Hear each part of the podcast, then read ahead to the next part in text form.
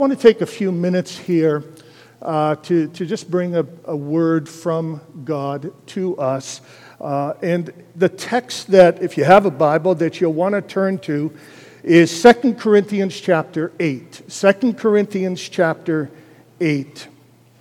And I'm going to read the first five verses. 2 Corinthians chapter 8, verses 1 through 5. We read there, Paul writing, We want you to know, brothers, about the grace of God that has been given among the churches of Macedonia. For in a severe test of affliction, their abundance of joy and their extreme poverty have overflowed in a wealth of generosity on their part. For they gave according to their means, as I can testify, and beyond their means, of their own accord, begging us earnestly for the favor of taking part in the relief of the saints. And then down in verse 9 of the same chapter, we read, For you know the grace of our Lord Jesus Christ, that though he was rich, Yet for your sake he became poor, so that you, by his poverty, might become rich. And then in chapter 9 and verse 7, each one must give as he has decided in his heart, not reluctantly or under compulsion, for God loves a cheerful giver.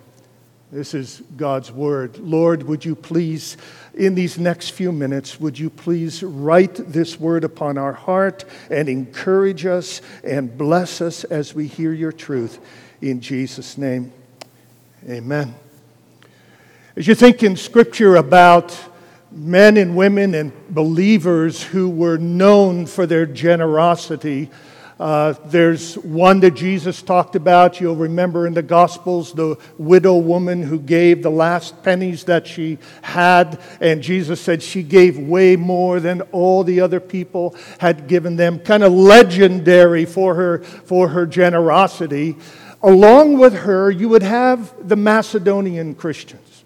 If you read through the New Testament, these people come up from time to time as people of extraordinary generosity to the poor, extraordinary generosity to the mission of the gospel. These were people who knew how to give. They gave liberally, they gave, sacrificially. And, and I want us just to pull just a couple of thoughts and ideas from this text that I've read to you that we can take home with us and carry with us in these next few weeks. So here's, here's my message in about, I don't know, 10 words. This is, this is my message. Listen carefully. There's rhythm here, all right? Grace prosperity can turn deep poverty into rich generosity beyond our ability with cheerful intensity. That's, that's the message. That's, that's 2 Corinthians 8 and 9 in about 12 words. Grace prosperity can turn deep poverty into rich generosity beyond our ability with cheerful intensity. Let me, let me show you those parts from the text that I've read. First, grace prosperity can turn our poverty into generosity. This, there is grace that God pours into our life, and He pours it into us richly to enable us to be generous.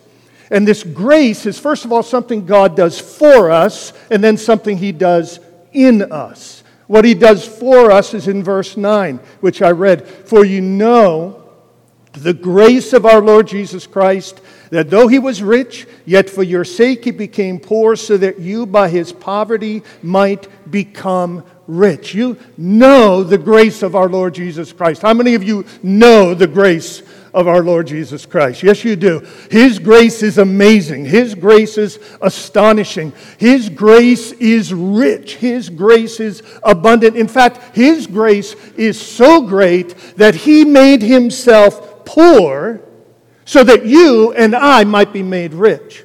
And how did he make himself poor? By leaving the throne of heaven Remember, kids, we talked last week about the kingdom of God, and we, we talked about the fact that this church is part of God's kingdom. We're a part of this amazing thing that God is doing all over the world. And Jesus is on the throne of the kingdom of God. Jesus is King Jesus, He's the one ruling. But He loved us so much that He left His throne and made Himself poor. He was born, kids, anyone know? He was born where? In a in a manger, very good. He made himself so poor that instead of sitting on a throne, he was born in a manger, in a place where animals ate and slept. He, he was born into poverty. He made himself poor, but not just poor that way, he made himself poor in other ways too. He was willing to be hated and rejected and scorned, so much so that he was later called a man of sorrows. His whole life was a life of sorrows, and those sorrows led him all the way to a hill called Calvary. And on that hill, he made himself completely poor, didn't he? Made himself completely poor by giving up his life as a sacrifice for our sins so that we would not have to die. He made himself poor so that we might become rich. Rich in His love, rich in His forgiveness, rich in His acceptance, rich in His mercy rich with promises of heaven, rich that in, in knowing that we have an inheritance that we're going to enjoy forever and ever. He made himself poor that we might be made rich. This generosity of Christ, this, this grace prosperity is ours now. This is what has been done for us by God's grace, but also it is a grace that works in us. Did you notice that in verse 1? Paul says, 2 Corinthians 8 1, we want you to know, brothers, about the grace of God that has been given among the churches of Macedonia. You need to understand what was going on here was way over in the city of Jerusalem, there were a bunch of poor Christians who were going through a famine. And Paul was trying to raise money, raise funds, so that they could take care of the poor. And, and what this says here is that God's grace was given not to the Christians in Jerusalem who needed the money, but given to the Macedonians so that they would give the money. In other words, generosity is a product of the grace of God in our life. If you're a generous person, I'm here to tell you it's a miracle of God's grace. Because we humans are grasping, grabbing human beings, aren't we? We like to get it and we like to keep it and we like to accumulate it and we like to store it up and we like to make the bank account fat. We like to make the house luxurious. We like to drive the fanciest cars. We like to wear the nicest clothes. We like to gather and keep stuff. And when you are willing to give rather than gather, when you are willing to to share rather than hoard, when you are willing to give to others in need, that must be because God's grace is doing something in you. Isn't it amazing? God, what God does when you, when you became a Christian, when you were born again, it's as if God tweaked your DNA. It's as, as if God says, okay, I'm going to just change this little something inside of these people so that they're no longer grasping, hoarding human beings. They're now going to be giving, sharing human beings. And God pours this grace, prosperity into us so that we become generous. So, grace, prosperity can turn deep poverty into generosity.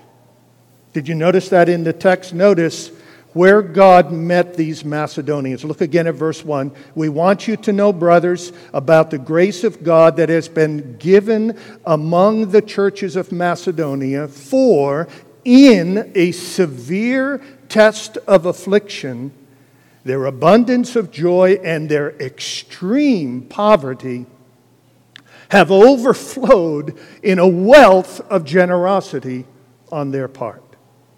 God, where did God's grace meet the Macedonians?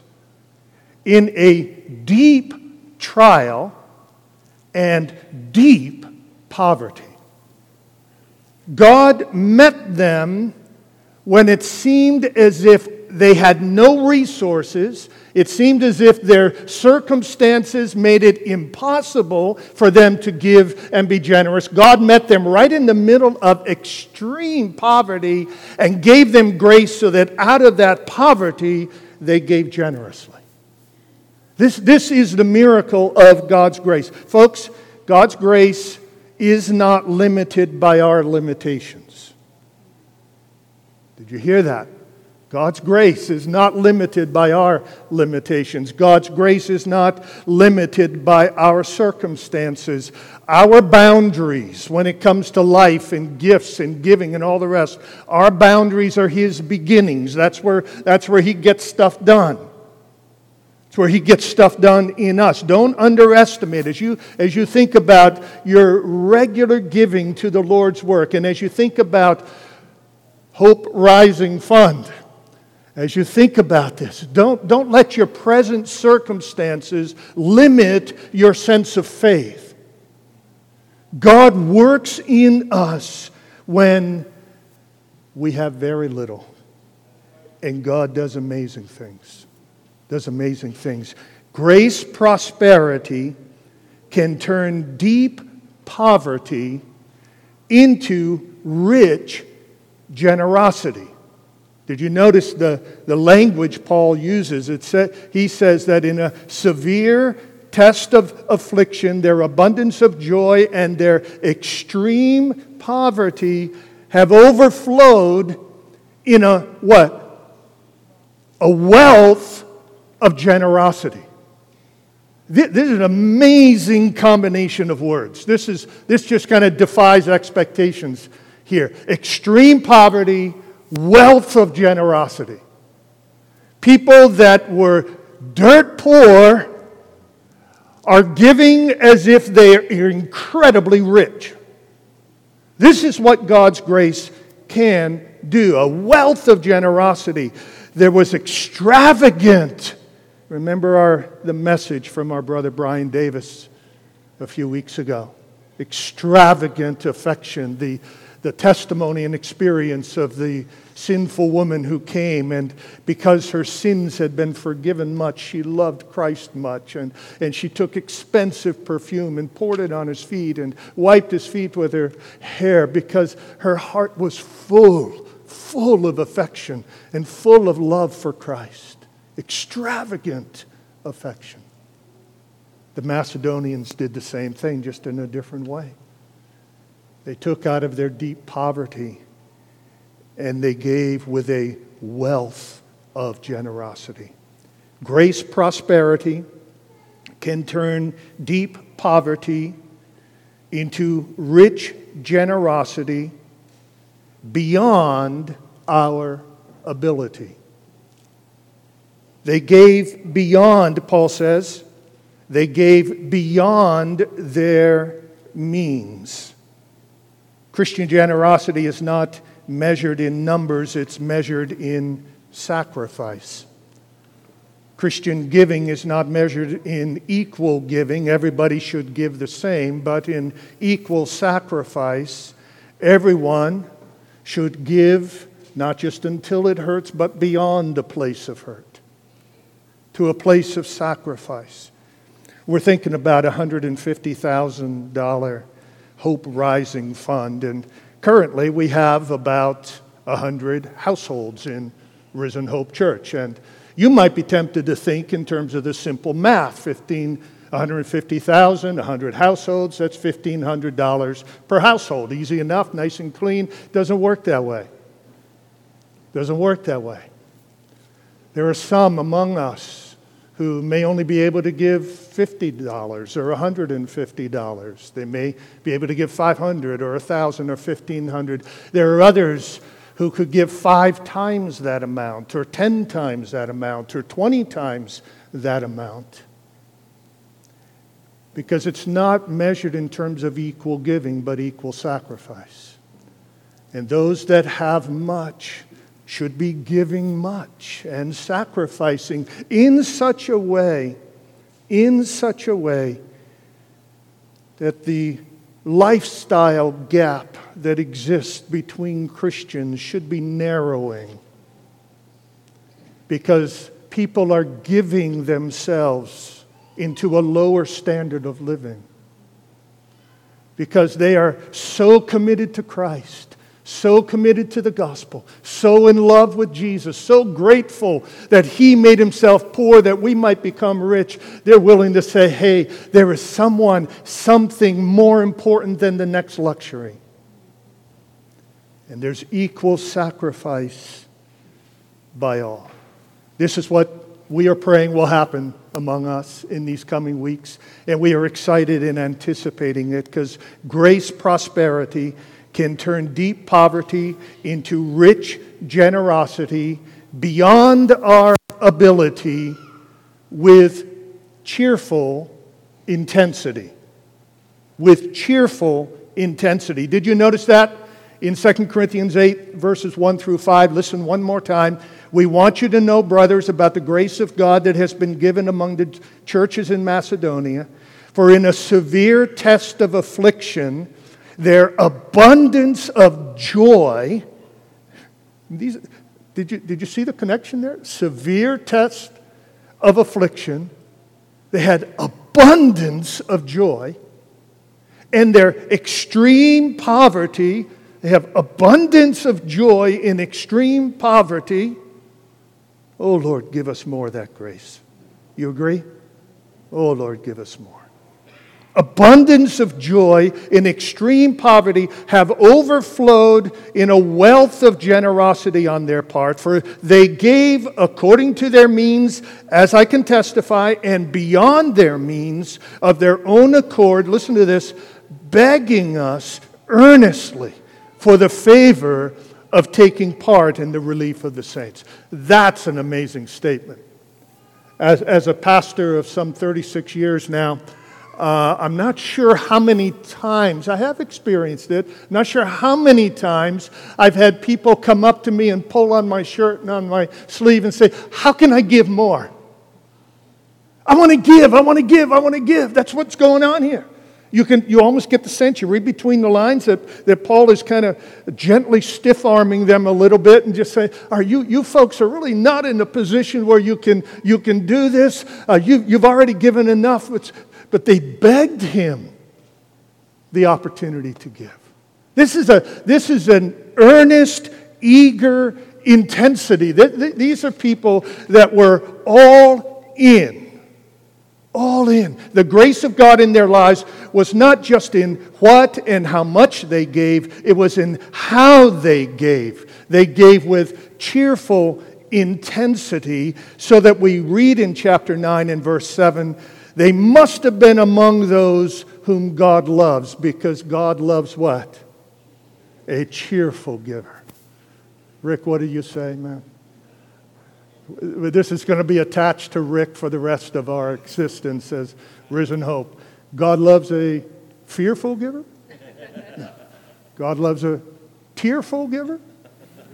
God loves a cheerful giver. A cheerful giver. God so works in us by His grace that we have a cheerful intensity when it comes to giving. We cannot wait to give. And we look for ways to give more.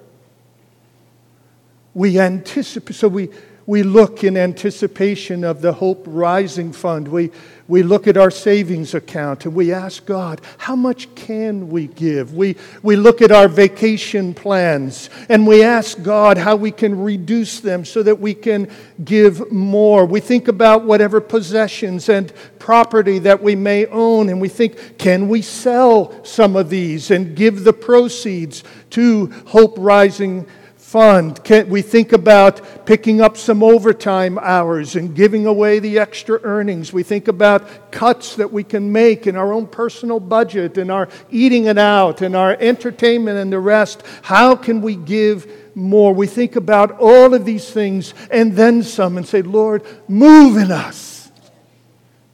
Give us, O oh Lord, this kind of generous grace. Grace, prosperity can turn deep poverty into rich generosity beyond our ability with cheerful intensity. We who are your pastors are praying that God will do that work of grace in our hearts. You need to know that everything we're asking of you these days, we are asking and of ourselves, that this is something we're in together. Uh, this is something that we believe God wants us to join hearts and hands in. And we're praying, Lord, give us this kind of cheerful intensity. Lord, give us new ways, fresh ways, creative ways to give more. Because, Lord, you're worth it, and your kingdom is worth it. And those that don't know Jesus are worth it and the mission of the gospel in this community, in this region, in this world is worth it. So, Lord, by your amazing, amazing grace prosperity, would you enable us to rise up out of our poverty and to give with rich generosity, way beyond our ability, with cheerful intensity. And then all the glory will go to him. Let's pray.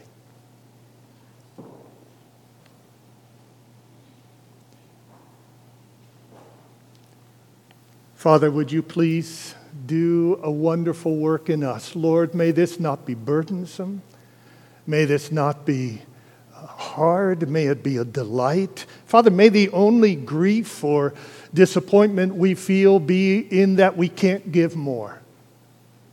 Stir in us, Father, something unprecedented, something wonderful, something that will make us, as Paul says later in 2 Corinthians 9, will make us and many people give thanks and praise to you because, Lord, you are the only explanation for it.